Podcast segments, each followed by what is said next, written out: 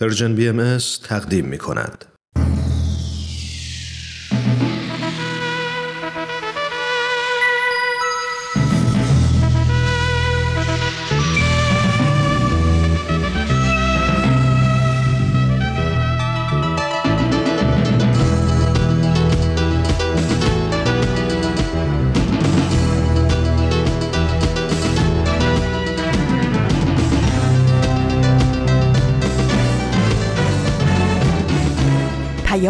دوست. برنامه ای برای تفاهم و پیوند دلها.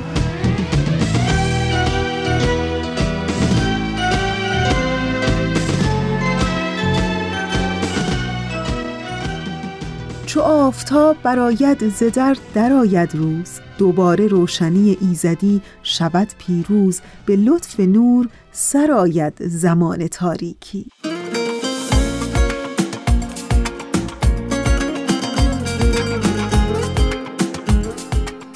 بار دیگه به پیام دوست یک شنبه ها از رسانه Persian BMS خیلی خوش آمدین. من فریال هستم و در 27 آذر ماه سال 1401 خورشیدی مطابق با 18 ماه دسامبر 2022 میلادی همراه با شما. هفته هم همچون چند هفته گذشته شما شنونده دو بخش از برنامه با من حرف بزن خواهید بود و در ادامه با من همراه بشین در بخش پیشخان.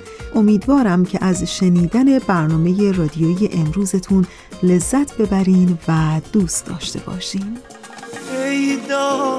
آرزوهای تو را دادم به باد ای داد از آن اشکی که از چشم تو افتاد.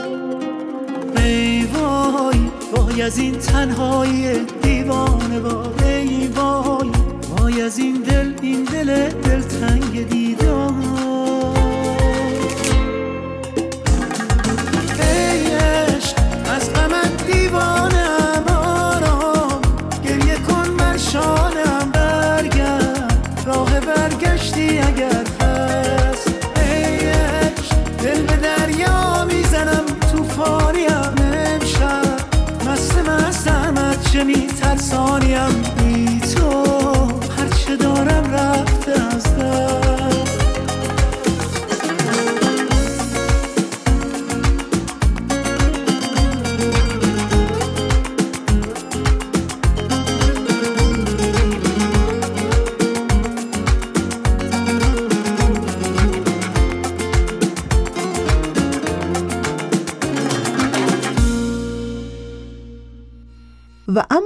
بخش اول از برنامه با من حرف بزن. ازتون دعوت می‌کنم که به قسمت دیگه ای از برنامه با من حرف بزن گوش کنید. با من حرف بزن. تا خودتو بهتر بشناسید. ما شنونده شما هستیم. چالش رو به ما بگید. پس با من حرف بزن. شناخت چالش های موجود نوجوانان به دلیل واقع شدن در مرحله حساس رشد شخصیت و ضرورت پاسخگویی به انتظارات در این مرحله دارای اهمیت ویژه‌ای است و همچنین نیازمند شناخت این چالش ها. عزیزان همراه من کوروش فروغی به همراه خانم رها پارسا روانشناس و آقای امیر بهنام سلطانی کارشناس ارشد روانشناسی شخصیت در این قسمت در خصوص موضوع چالش های تحصیلی در نوجوانان به گپ و گفت می و از شما دعوت می کنیم شنونده قسمت 19 هم از سری جدید مجموعه برنامه های با من حرف بزن باشید.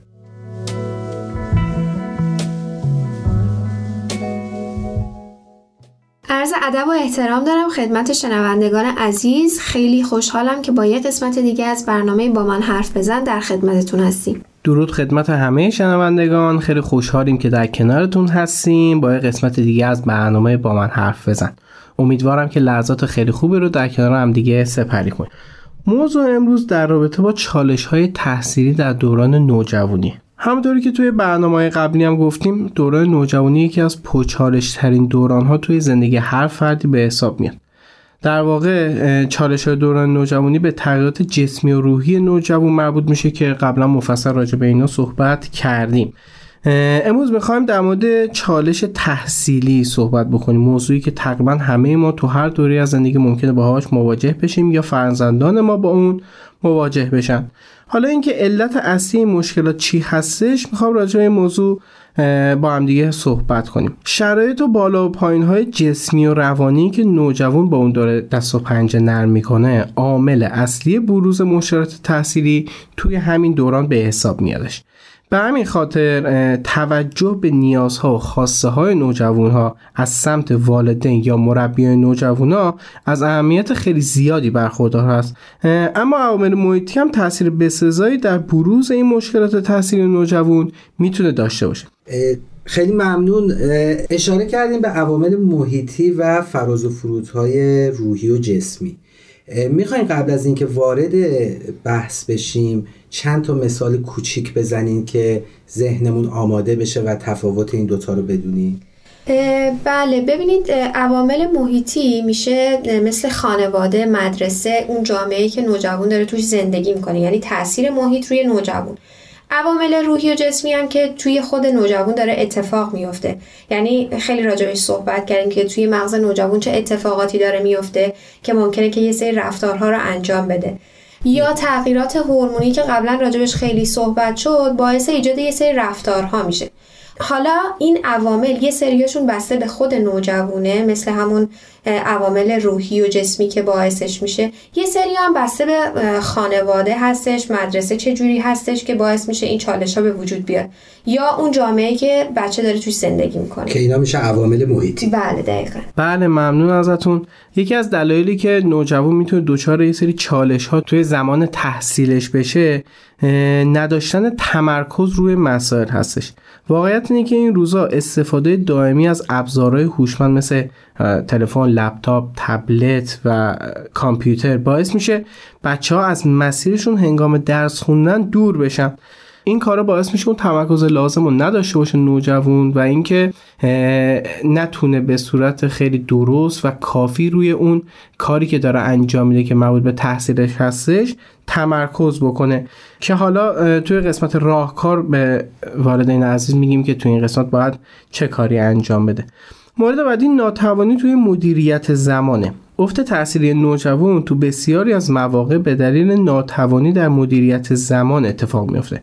همه ما می‌دونیم که زمان خیلی چیز ارزشمندیه و از دست رفتنش جبران ناپذیره. خیلی اوقات بچه ها کاراشون رو پشت گوش میندازن و وقتی نوجوان نمی‌تونه زمان رو مدیریت کنه همه تکالیفش مثلا یه جا جمع میشه و حجم بالایی از تکالیف خودش رو با استراب و استرس می‌خواد شروع بکنه حل و فصل کردن. به خاطر همین دوچار اون استراب و فرودها میشه که یه چالش بزرگ توی خونه رو می‌تونه به وجود بیاره.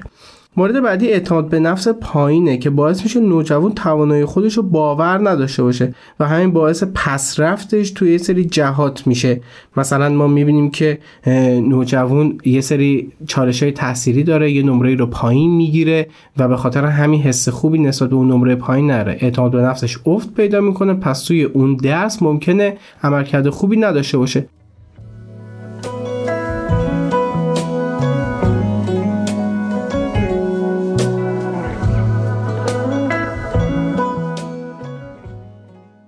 بعد از اینکه به مورد بعد برسیم توی این مثال اخیری که زدین اشاره به نمره کردین. آیا اینی که ما ملاک سنجش علمی و پیشرفت تحصیلی فرزندمون رو نمره قرار بدیم آیا صحیحه یا نه؟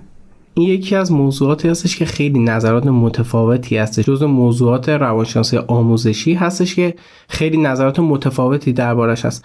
یه قسمت رو به صورت عمومی بیان می‌کنم. یه قسمتی هم نظر شخصی میدم. قسمت عمومی اینه که نه قاعدتا بر مبنای نمره نباید باشه. بر مبنای یادگیری باید باشه. یعنی ما باید بسنجیم که الان نوجوان اون چه چیزی یاد گرفته و چه چیزی آموخته. اون آموخته ها واسمون خیلی باید مهمتر باشه.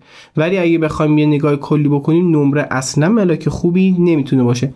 نظر شخصی بخوام در رابطه با این مورد بدم ما هر جوری حساب بکنیم نیاز به یه بازخورد نیاز به یه feedback راجع به یه سری موضوعات داریم. بعضی اوقات توی سری از سنین این feedback لازمه. یعنی کودک ما خیلی خوبه که بدونه که من الان این کار رو انجام دادم عمل کردم یه ذره سطح پایین تر بوده. پس من یه ذره نمره پایین تری می‌تونم بگیرم. این فیدبک تا یه قسمتی خوبه. یعنی لازمه که وجود داشته باشه. ولی اینکه بخواد مقایسه نمره باشه بر اساس این افراد و رتبه بندی بکنن و این کار رو انجام بدن این اصلا عملکرد درستی نیستش. یعنی ما می‌تونیم تلاش کودک یا نوجوانمون رو بیشتر در نظر بگیریم تا اینکه بخوایم اون نمره هر در نظر بگیریم. ولی در آخر بخوایم حساب بکنیم اون پسخوراند اون بازخوردی که آخر سر داریم واقعیت همون نمره اون عدده یا همون عالی و خوبه هستش که واسه بچه ها یا نوجوان می‌تونه باشه. در ادامه صحبت آقای سلطانی اگه منم بخوام نظر شخصی رو بگم از بچگی اینجوری بچه های یا نوجوانمون رو نمره گرا بار میاریم که در نهایت می‌رسن به همون مدرک گرا بودن که منتظرن فقط یه مدرکی رو کسب بکنن برن وارد یه رشته یه شاخه از شغل بشن. که بعد در آخر می‌بینیم که هیچ مهارت و هیچ تجربه نسبت به اون کاری که دارن انجام میدن ندارن حتی. چرا؟ چون فقط به خاطر نمره اون تلاشو کردن. چه خوبه که والدین خیلی حواسشون جمع باشه نسبت به اینکه حالا اصلا اهمیتی نداره که شما 16 می‌گیری یا 19 می‌گیری یا 20 می‌گیری. مهم اینه که بچه چه چیزی رو از اونجا داره یاد می‌گیره. یعنی چه یادگیری حاصل شده این وسط. اگه والدین بتونن اینو به خوبی بسنجن به نظر من خیلی کمک بزرگی می‌کنن به بچهشون. یعنی من اینطور برداشت کردم که نمره فقط می‌تونه یک وسیله میزان و سنجش باشه که ما ببینیم آیا دانش آموزمون توی اون درس خاص یا حالا اون مطلبی که داره می‌خونه پیشرفتی داشته یا نه؟ دقیقا واقعا باید به نظر من یعنی نظر شخصی رو دارم بیان می‌کنم که این مدل نمره دهی و اینا باید کاملا حذف بشه از سیستم آموزش پرورش که فکر می‌کنم خیلی سیستم مریض و نادرستی هستش. الان توی ایران یا خیلی جاهای دیگه ممکنه که این سیستم رو داشته باشن. برای اینکه اون روحیه رقابتجویی ناسالم و خیلی توی بچه ها پرورش میده به نظرم. یعنی حالا من نیم نمره از تو بالاتر شدم یعنی تو نیم نمره از من پایین تر شدی من میزان اون یادگیریم یا اون چیزهایی که مهارت هایی که دارم از تو خیلی بیشتر ممکنه که باشه. ولی نمره سنجش مناسبی واسه یادگیری و توانمندی های بچه نمی‌تونه باشه قطعا. مرسی.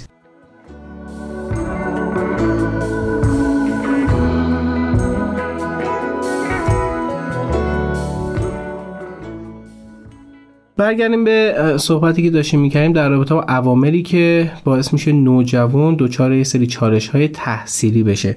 راجع به همین اعتماد به نفس که داشتیم صحبت می‌کنیم یه موضوع هم یاد آمد. اعتماد به نفس زیاد هم می‌تونه حتی آسیب پذیر باشه چون که اینجوری نوجوان فکر می‌کنه مهارتاش خیلی باله و خودش دست بالا می‌گیره و فکر می‌کنه که الان می‌تونه اون عملکرد مناسب رو داشته باشه. پس به خاطر این تلاش کافی و واسه اینکه عملکرد بهتری داشته باشه نمی‌کنه. پس یه اعتماد به نفس اندازه یه اعتماد به نفس مفید می‌تونه واسه این نوجوان تو این قضیه کارآمد باشه. مورد بعدی در رابطه با چالش های تحصیلی نوجوانان اختلالات یادگیریه. یکی از زمین های ایجاد مشکلات دبیرستانی ها اختلال یادگیری درمان نشده از دوران ابتدایی هستش. درگیری با اختلالات یادگیری در دوران دبستان بین دانش آموزان خیلی زیاده. اما متاسفانه خانواده ها و خیلی از معلما متوجه اون نمیشن و اون رو در زمان مناسب خودش تحت درمان قرار نمیدن. درمان نشدن این اختلالات باعث بروز یه سری مشکلات تحصیلی توی سین نوجوانی میشه که اگه بخوام به صورت خلاصه بگیم اختلالات یادگیری به سه دسته تقسیم میشن. اختلالات خواندن اختلالات نوشتن و اختلال ریاضی که خود والدین می‌تونن متوجه این قضیه بشن یا از معلم توی این موضوع کمک بگیرن. اگه نتونستن و احساس داشتن که شک دارن به این موضوع می‌تونن به روانشناس یا مشاور رجوع بکنن تا اون مشکل پیدا بشه و درمان بشه. درمانش هم نسبتا ساده است یعنی می‌تونن این کار رو انجام بدن. پس اگه لازم بود حتما حتما این کار رو انجام بدید که اون زمان طلایی رو حداقل کودکان شما دست ندن که توی نوجوانی به این مشکل دچار نشن. یکی از چالش های دیگه که توی دوره تحصیل می‌تونه واسه نوجوانمون ایجاد بشه استراب و استرس هستش. حالا یه موضوع خیلی وسیع و گسترده هستش که یه قسمتایش قبلا راجعش صحبت کردیم یه قسمت زیادیشو توی برنامه راجعش مفصل صحبت می‌کنیم.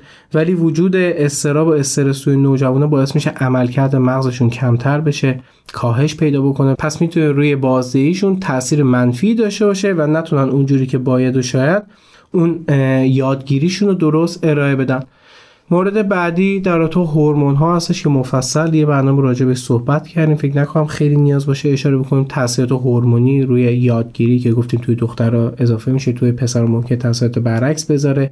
یادگیری حفظ کردن توی دختر ممکنه بیشتر بشه و مسائل دیگه که مفصل به این موضوع پرداختیم. موارد دیگه ای هم هستش که زیاد هستن ولی خب اون موارد مهم و ما همین الان راجع صحبت کردیم مطرحش کردیم. بیشتر تمرکز روی این موضوعات هستش و میریم قسمت راهکار راجع به همه اینا دوباره با هم صحبت می‌کنیم. خیلی ممنون مرسی. وقتمون برای قسمت اول به اتمام رسید. بریم و تا لحظات دیگه مجدد به شنوندای عزیز برگردیم. دوستان خوب ما اونچه که شنیدید بخش اول از برنامه با من حرف بزن بود که امیدوارم از شنیدن اون لذت برده باشین و حالا گوش کنین به ترانه‌ای که همکار عزیزم بهنام براتون آماده کرده و در ادامه بخش دوم از برنامه با من حرف بزن رو خواهید شنید. پس با ما همراه بمونید. دارم دارم امیدی. در آسمانت دیده هم ابر سپیدی. ای ابر دلکش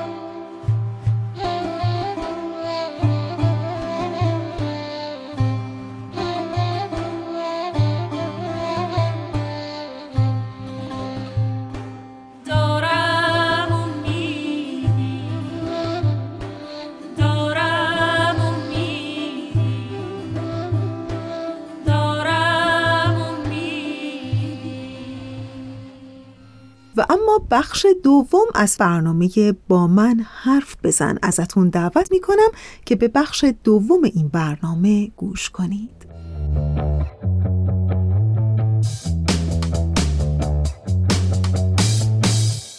شنوندای عزیز من کوروش فروغی به همراه دو کارشناس برنامه خانم رها پارسا و آقای امیر بهنام سلطانی مجدد به شما برگشتیم. موضوع برنامه چالش های تحصیلی در بخش اول به تعدادی از علل و دلایل این چالش ها اشاره کردیم و در ادامه اگر موافق باشین ارائه راهکار داشته باشیم در خصوص مواردی که گفتیم. قبل از اینکه وارد راهکار بشیم من می‌خواستم یه چند تا نکته رو اضافه بکنم. صحبت کردیم راجع به عوامل محیطی که می‌تونه خیلی تاثیرگذار باشه روی به وجود اومدن چالش های تحصیلی.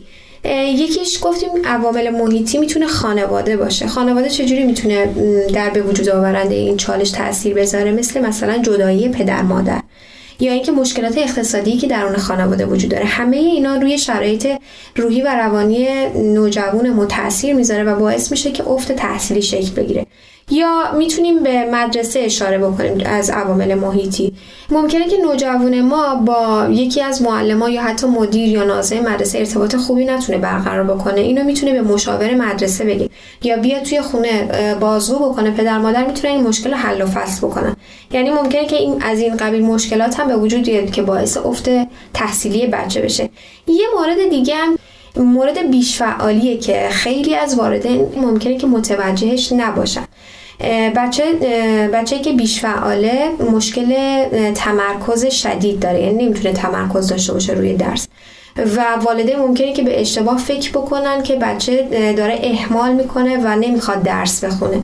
به خاطر همین خیلی باید حواسشون جمع باشه که بچه آیا مشکل بیش فعالی داره یا نه. چون اختلال توی تمرکز باعث میشه که تمام ابعاد زندگی نوجوانمون رو تحت تاثیر قرار بده. به خاطر همین والدین با توجه به این نکته می‌تونن متوجه بشن که مشکل بچه چیه.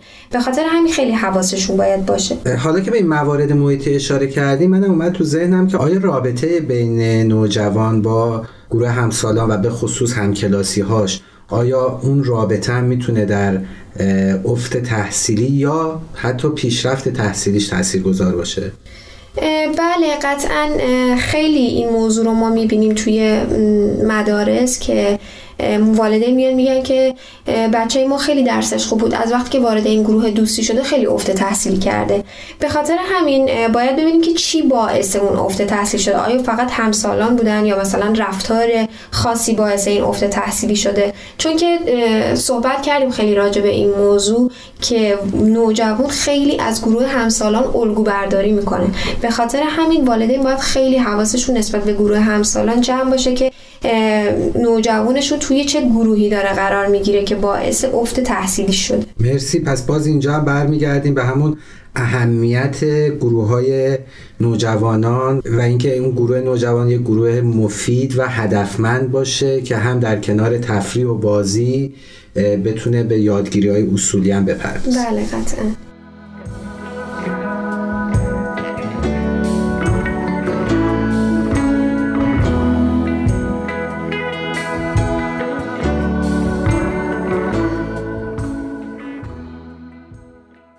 بریم سراغ راهکارها. اینکه چطور می‌تونیم به نوجوانمون کمک بکنیم تا از این شرایطی که گفتیم عبور بکنه.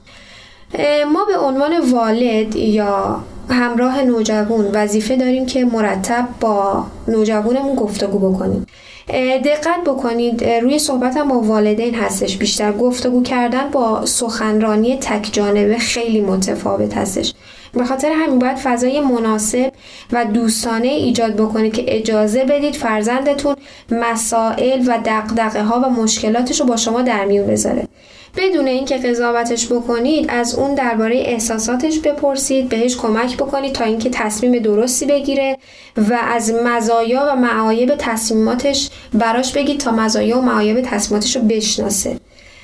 مورد بعدی می‌تونیم اینو بگیم که اون دسته از نوجوانانی که بخشی از روز رو به انجام فعالیت های مورد علاقهشون اختصاص میدن کمتر از بقیه با استرس و استراب دست و پنجه نرم می‌کنن.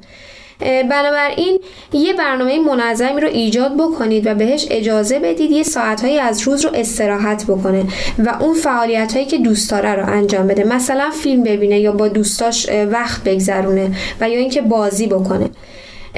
و بهش یادآوری بکنید که وقتی که مشغول مطالعه هستش از گوشی و یا تبلت و یا کامپیوتر یا هر وسیله هوشمندی که در دسترسش هست استفاده نکنه و یه تایم مشخصی رو برای اینا داشته باشه تا بتونه روی درساش متمرکز باشه. مورد بعدی که می‌تونیم بهش اشاره بکنیم هدفمند بودن نوجوانمونه. اینی که خیلی مهمه که نوجوان ما یه هدفی داشته باشه که دچار سردرگمی نشه. و اینکه اونو از درس و تحصیل دور نکنه.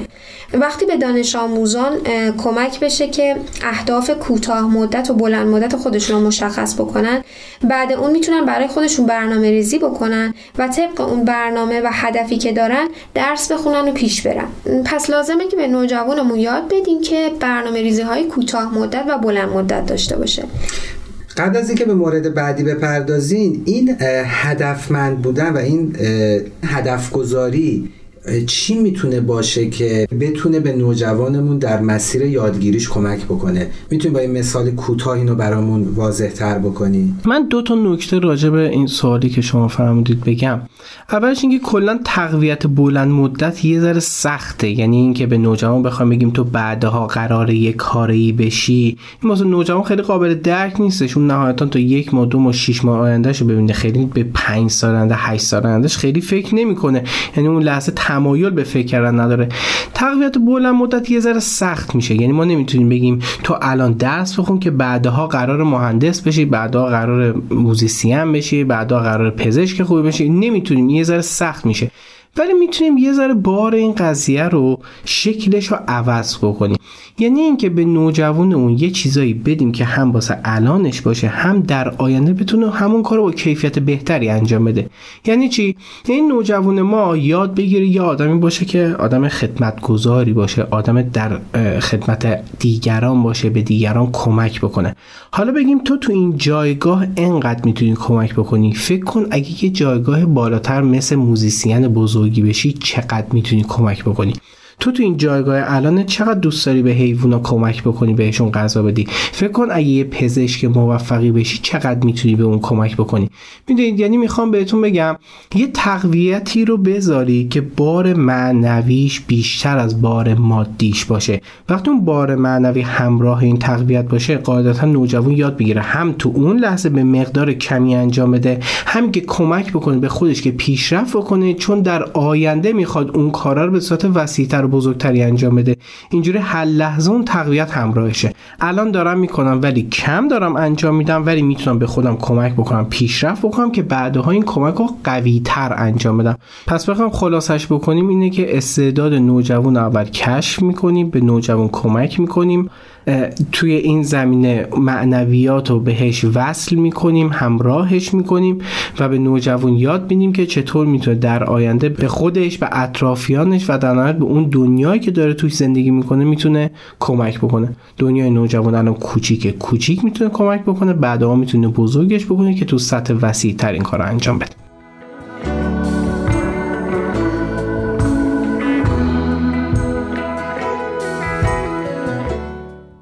یه چیزی که می‌خواستم اضافه بکنم در ادامه صحبت ها دقیقا همین طوریه که نوجوان این مهارت ها رو کسب می‌کنه و عملیشون می‌کنه. چون طبق تجربه‌ای که داشتم ما خیلی مثلا توی گروه نوجوانا راجع به محیط زیست و این مسائل صحبت می‌کردیم.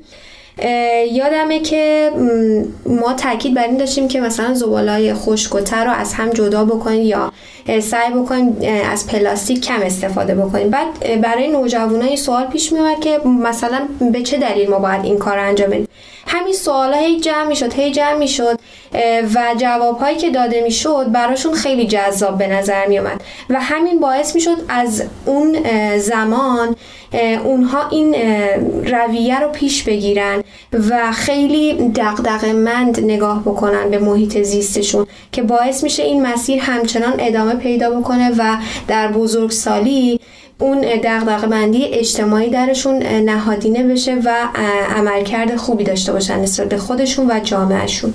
برگردیم به ادامه ارائه راهکارها در مورد چالش تحصیلی. اینکه والدین توی محیط خونه می‌تونن به فرزندان خودشون آموزش بدن که فقط شما یاد گرفتن ریاضی یا شیمی یا کلا دروس تحصیلی براتون نباید اونقدر اهمیت داشته باشه بلکه در کنار این دروس باید یه سری کارها و مهارت‌های دیگه مثل حالا نقاشی یا ورزشی رو هم یاد بگیرید که بتونه اون خستگی و اون کسالت درس خوندن رو ازشون دور بکنه. و اینکه این مسئله باعث پیشرفت تحصیلی دانش آموز میشه و حتی می‌تونن نوجوانا توی گروه های عضو بشن که با راهنمایی اون معلم یا اون همراه نوجوان یه سری مهارت ها مثل مهارت های حل مسئله مهارت های نگفتن مشورت توی گروه ها یاد بگیرن. مرسی. منم حالا چند تا مورد رو اضافه بکنم. یکی راجع به اعتماد به نفس که توی اون عوامل چالش تحصیل راجبش صحبت کردیم. کمبود اعتماد به نفس یکی از مسائل مهم چالش تحصیلی هستش. اگه بخوایم اینجا راجبش مفصل صحبت بکنیم خیلی زمان برنامه رو می‌گیره ولی ما توی یکی از برنامه راجبش کامل توضیح دادیم.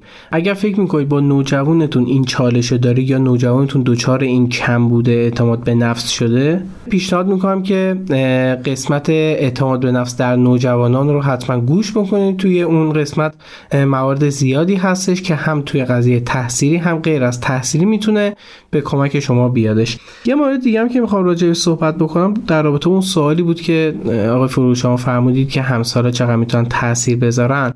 واقعیت اینه که ما قبلا راجع به موضوع صحبت کردیم که تاثیر همسالا خیلی زیاد هستش روی نوجوان و بعضی اوقات حتی زورش بیشتر از زور خانواده هم می‌تونه باشه و تاثیرش خیلی می‌تونه تاثیر بیشتری باشه. ولی می‌خوام قبل از اینکه نوجوان تاثیر بگیره از همسالان یه سری پایه ها رو توی خانواده تقویت کنید والدین عزیز که این تقویت باعث بشه نوجوان شما تحت تاثیر همسالا قرار نگیره. اونم ایجاد هیجان کردن توی محیط خونه است. خونه که توش هیجانات زیادی نداشته باشه اخبارهای جذاب نداشته باشه نمی‌دونم توش گفتمان لذت بخشی وجود نداشته باشه باعث میشه نوجوان بره به سمت همسالانی که توی اون محیط می‌تونن این هیجانات رو کسب بکنن. پس لازمه که توی خونه این بستر رو واسه نوجوان فراهم بکنید که این هیجانات رو القا بکنه همراه این هیجانات بشید که باعث نشه بخواد تحت تاثیر اون گروه همسالان قرار بگیره و اون که و اینکه بخواد تحت تاثیر اونا حرکت بکنه.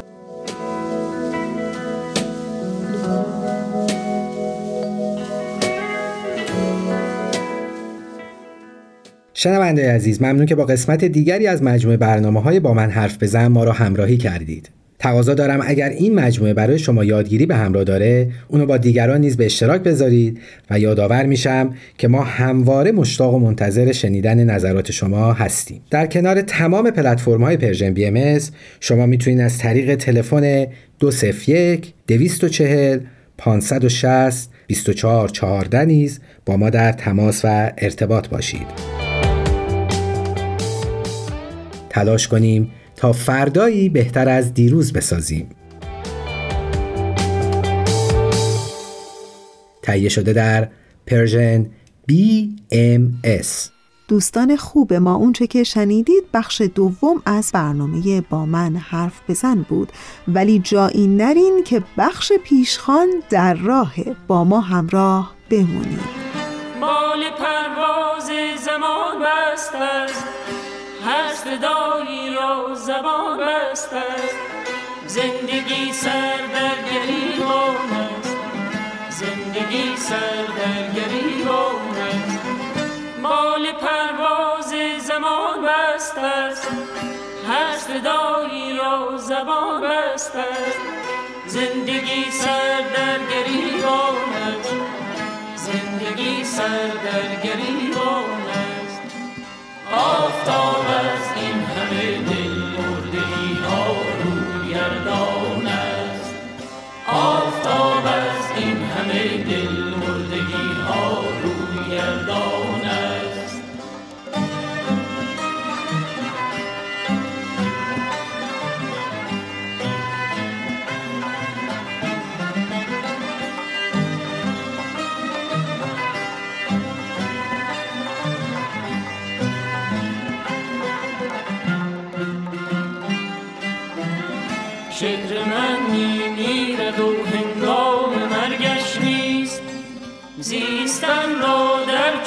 آلودگی ها زاد و برگشت نیست. زیستن را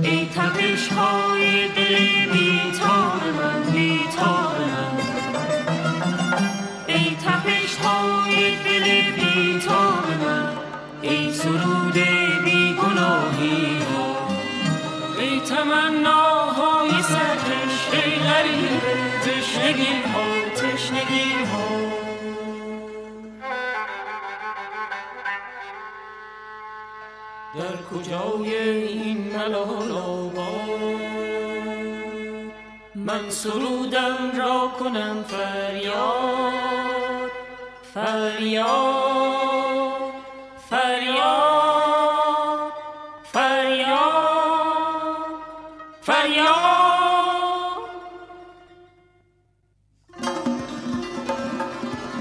در کجای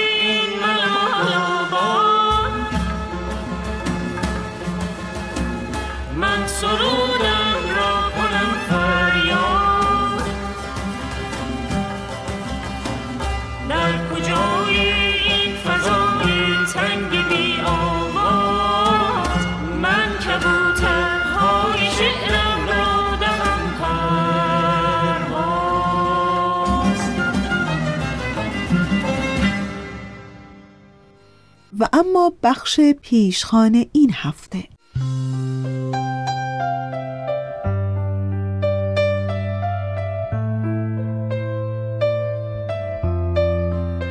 در طی هفته های گذشته خودم را بستم به خواندن تاریخ. درد این روزها رو فقط با گشتن توی کتاب های تاریخ می‌تونم تسکین بدم. انگار می‌خوام برای خودم و خودمون نسخه ای پیدا بکنم. تا حالا هر چی خوندم یا خبر خوب بوده یا خبر بد چیزی هم این وسط وجود نداره.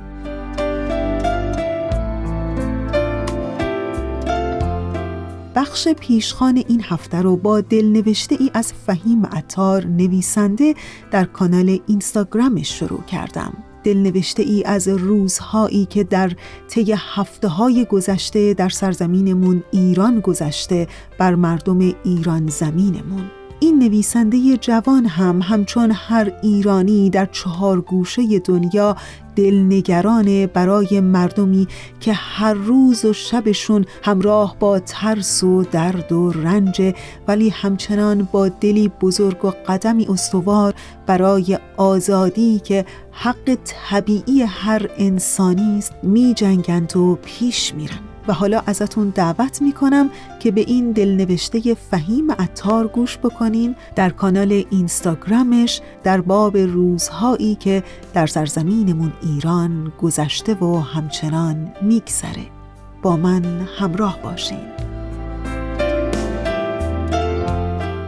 طی هفته های گذشته خودم رو بستم به خواندن تاریخ. درد این روزها رو فقط با گشتن توی کتاب های تاریخ می‌تونم تسکین بدم. انگار می‌خوام برای خودم و خودمون نسخه پیدا کنم. تا حالا هرچی خوندم یا خبر خوب بوده یا خبر بد چیزی هم این وسط وجود نداره. خبر خوب این که ما اولین آدمهایی نیستیم که زیر تیغ رفتیم. و خبر بد این که انگار نفر آخر هم نیستیم. خبر خوب این که تیغ ظلم هیچ کسی تا آخر نمانده و همه ظالم ها گویا به پیشگاه عدالت فرا خوانده شدند. خبر بد این که طول عمر ما گاهی وقتها کمتر از طول عمر رخدادهای تاریخه. خبر خوب این که مثل ظرف آب به مرور پر میشیم از آگاهی و بندها رو پاره می‌کنیم و آزادی می‌سازیم و میدیم به گروه بعد از خودمون.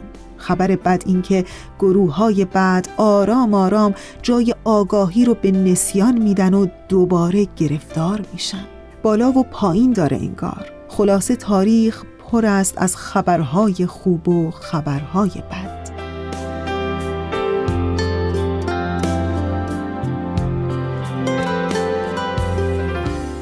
مفید این تاریخ. اصلا همان جمله کلیشه‌ای که اول تمام کتاب‌های درسی تاریخ می نویسند چرا تاریخ مهم است؟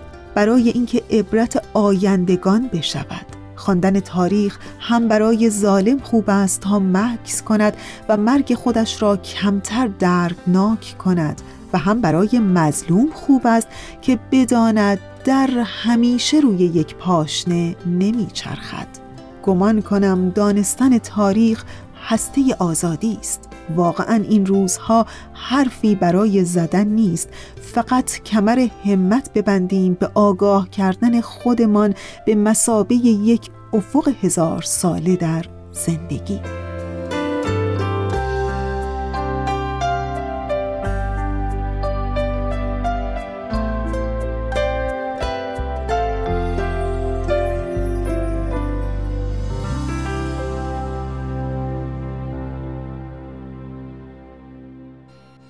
دوستان عزیز اونچه که شنیدید دلنوشته کوتاهی بود از فهیم عطار نویسنده در باب روزها و شبهایی که در کشورمون ایران گذشته و همچنان در حال گذاره. که امیدوارم از شنیدن اون لذت برده باشین. تا انتهای برنامه امروز با ما همراه بمونید.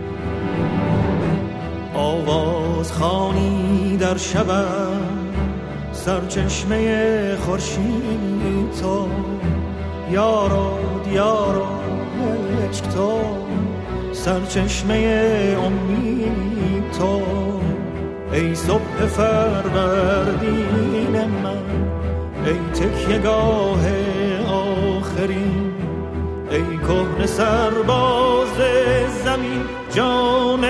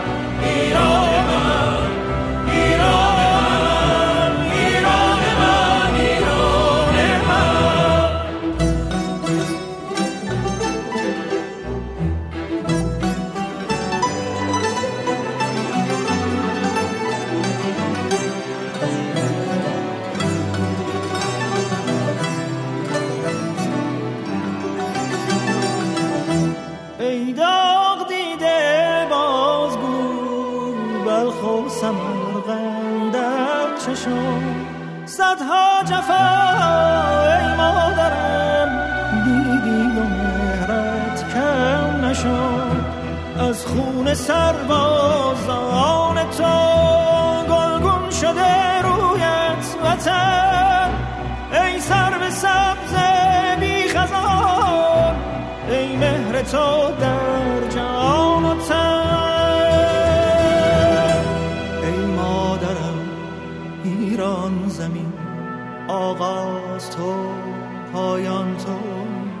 بر دشت من باران در چشم من تابان توی ایران من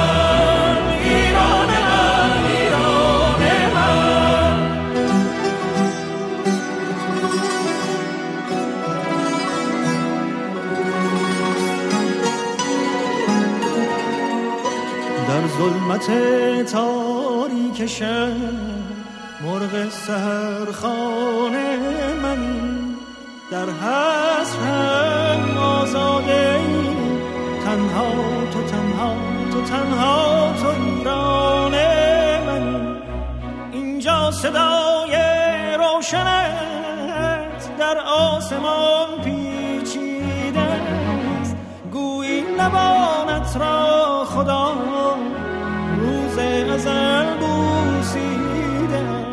خب دوستان خوب من امیدوارم که از شنیدن بخشای برنامه رادیویی امروزتون لذت برده باشین و مثل همیشه در انتهای برنامه امروز تشکر می کنم از همکار عزیزم بهنام برای تنظیم این برنامه.